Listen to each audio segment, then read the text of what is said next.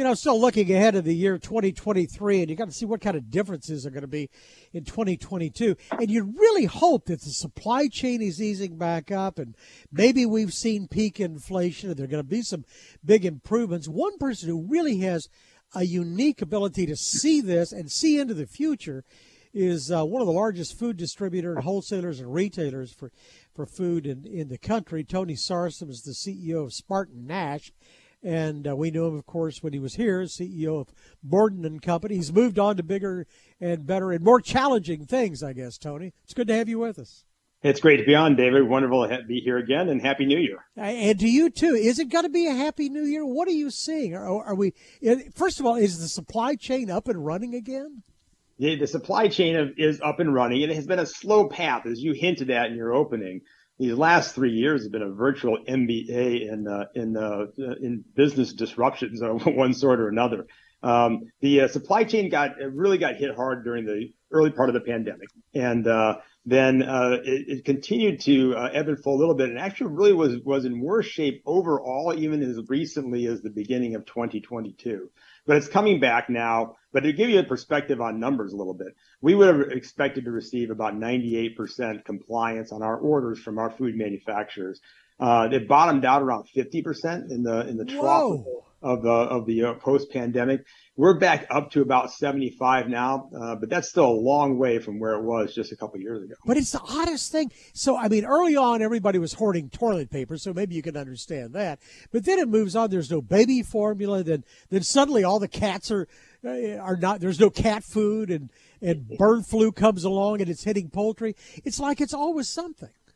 It, it is, and it, it's sort of what we're seeing a little bit. I think is just how um, you know the interwoven supply chain can be a little fragile when you have these relatively small disruptions. They can have big ripple effects, and our I think our collective ability to overcome the disruptions uh, was was hit hard during the pandemic, and, and uh, the pandemic and really the labor challenges that came from the pandemic, I think, had the biggest impact. But you know, these are commodities. And, and what I'd always learned in commodities is that they had a way of correcting themselves. I mean, if there's a shortage of baby formula, then everybody and their aunt suddenly starts making baby formula. The next thing you know, you're up to your eyeballs in baby formula, the prices are plummeting. Yeah, and then well, baby formula, of course, is not really a, a pure commodity. It's, it's, well, a, it's, a, complicated manufacturing process. Okay, I've cat food, uh, poultry. Yeah, you know. And so cat food. I mean, yeah, wet cat food's been been uh, been down and out now for almost three years. Uh, but what's happened is we have, we're in a very competitive supply chain. Also, the, the the food industry and other industries in the United States are very competitive. It is survival of the fittest. And what's happened is that there are there are fewer competitors who have the capacity, right, to uh, to supply these items, and one of them has a disruption. Whether it's uh, and we had one, uh, you know, right here in the state of Michigan, we had the, a one of the baby formula companies had a problem.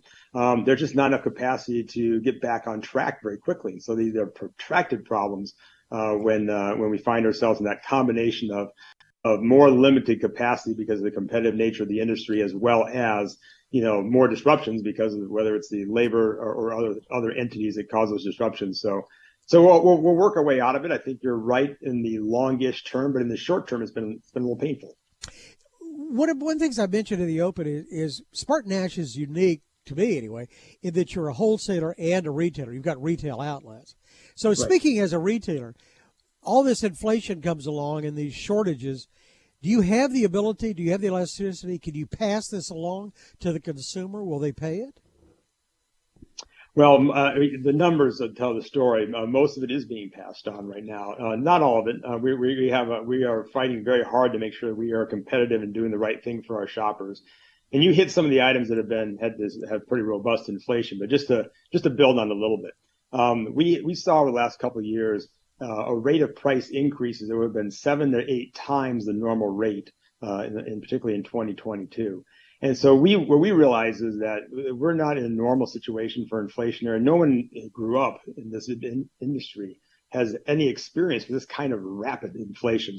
So we had to sharpen our saw here a little bit, and we, we actually formulated a merch, uh, merchandising transformation program so that we get really good at understanding the inflationary causals, challenging them, and finding a way to get our food manufacturers to partner with us on finding ways to kind of reduce those costs and, and keep them at least stable so that our shoppers have great choices when they go into the marketplace. So we're underway with that now. We're a couple months into it, and we're finding really good participation of food manufacturers, and we're seeing a little bit of slowing both in terms of requests for price increases as well as the total price increase themselves. One of the ways that consumers were handling this is they were they were I guess you call it moving down, but instead of buying brand names, they were buying maybe store brands of you know whether it's milk or you know pimento loaf or whatever else. Uh, is, is that still true? There's some really interesting phenomena going on there. It is it is still true, although what we would say in our case, uh, people are trading up to our private brand, uh, what we call our family. Uh, we're seeing uh, because of such great quality products, they're more competitively priced, and uh, we're seeing a, a, growth rate of about three times what we're seeing on the national brands. They're growing very quickly right now. They're more available and they're a great price. But we're also seeing other behavior that we think are really fascinating at the same time. We're seeing things like people who are looking to find save a penny here and a penny there, and then finding a, a, way to indulge themselves at the margin as well. So we had that kind of that bimodal behavior going on where they'll fill their basket with stuff that they're getting on sale or getting the best price, and then still buying uh, something that they, they love. I, I, I used this example recently of the uh, in the meat section. It's really interesting. We're seeing people are buying a little less steak, a little more hamburger, right? Makes sense. Um, but in all that mix, we're still seeing really great sales on our bratwurst and our store-made kebabs that are seasoned in the store, which is one of the highest price cost per pound items we sell. But they're terrific products, and people want to have that indulgent experience once in a while. You see that across a number of categories. So the headline is people are are, are strained. Uh, they are um, they are making some trade-offs. They are looking for great values and they're going to get a little bit of indulgence once in a while to keep that joy in, in the eating and the shopping experience. You you think you can hang on to them uh, this time? Where you know if you've got them buying your store brand right now and they're happy, uh, you know it's we're not going to be in a recession forever. Uh, are they going to go back to Hormel or can you keep them? I, I, think I think we'll keep them because at the same time we're developing a great new portfolio of products and we're developing products. I think people once they've tried them now, and they've tried them perhaps because they wanted to try them at a lower price but they're also learning that they're great products. And so they're, they're I think we'll, we'll, we'll keep, uh, we'll keep a great many of them. The other thing we're doing to keep people in store, of course, is we want to make sure that we provide great services. And so we have uh, dialed up the services we provide, you know, whether it's our delis or our bakeries or our butcher shops. Um, we believe that shopping experience that had, had sort of drifted to uh, deep discounters and, and, a less personal experience. We think people are going to come back and want that more personal experience. And we're seeing our traffic and our share up these last couple of years. We think it'll continue. So, so let's uh, go back to your distributor business, your wholesaler business. Uh, how's that working? Do you, you, are you having labor problems getting people to drive trucks and load them and offload them? And I guess fuel prices are not are, are beginning to come back your way at least. Yeah, so we're it's it's we're, fraught with all those challenges, uh, but we're we're seeing some some great uh, rays of hope. So I'll, I'll, just dial back a little bit to when I got started here. We started a transformation of the business broadly around cultural transformation. So I brought in a new great leadership team, a purpose-driven leadership team with the purpose of driving growth and driving a really great culture and great future for the people who work here. We've got a new corporate identity and we have many things that we're investing in, but most importantly, we're investing in our people. We brand that as people first and that's been the mission we've been on. We think that's a really important part of the overall attraction of, of, of and getting people to come and to stay and, and to work here. Um, but we have to acknowledge the fact that it's been a tough uh, competitive market from a cost standpoint as well. And so we wanted to we we wanted to go on and invest and have a great compelling offer in its totality. And that meant that we had to take our wages up. So our entry level wages for frontline employees, the ones that, that start their careers at an entry level job, whether it's in our stores or in our wholesale business, those um, um, th- those wages are up about 30% over the last two years. So wow. really, really big. That, that number would have been maybe like five or 6% over two years, you know, over the maybe, of course, the last decade uh, look. So, so big changes there. And we made big changes to the overall culture, as I mentioned, and, and to, uh, to the way we offer, uh, you know, the various elements of employment to all, all levels in the organization. Well, I will. Uh, I will say they love you up there, evidently, because your stock price is, you know, you're you're a public company, is so your stock price is the gauge of performance. Your stock price did awfully well last year. You're gonna have a we good year. year. What are you telling the analysts? You're gonna have a good year this year.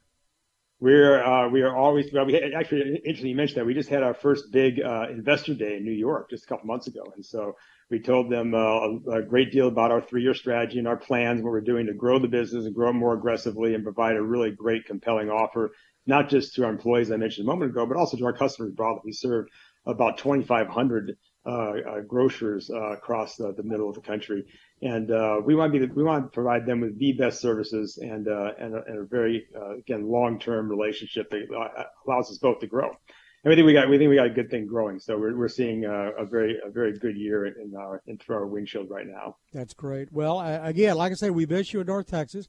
As I look around, it's 60 degrees here. There's no snow on the ground. Can you say it's say just a wee bit cooler here? a couple degrees maybe. Tony Sarsam is the CEO of Spartan Nash. We always enjoy the visits. Thank you very much, sir. Be well. Thanks for having me. You too, David. Thanks. For more of our conversation, Go to krld.com slash CEO. I'm David Johnson, News Radio 1080 KRLD.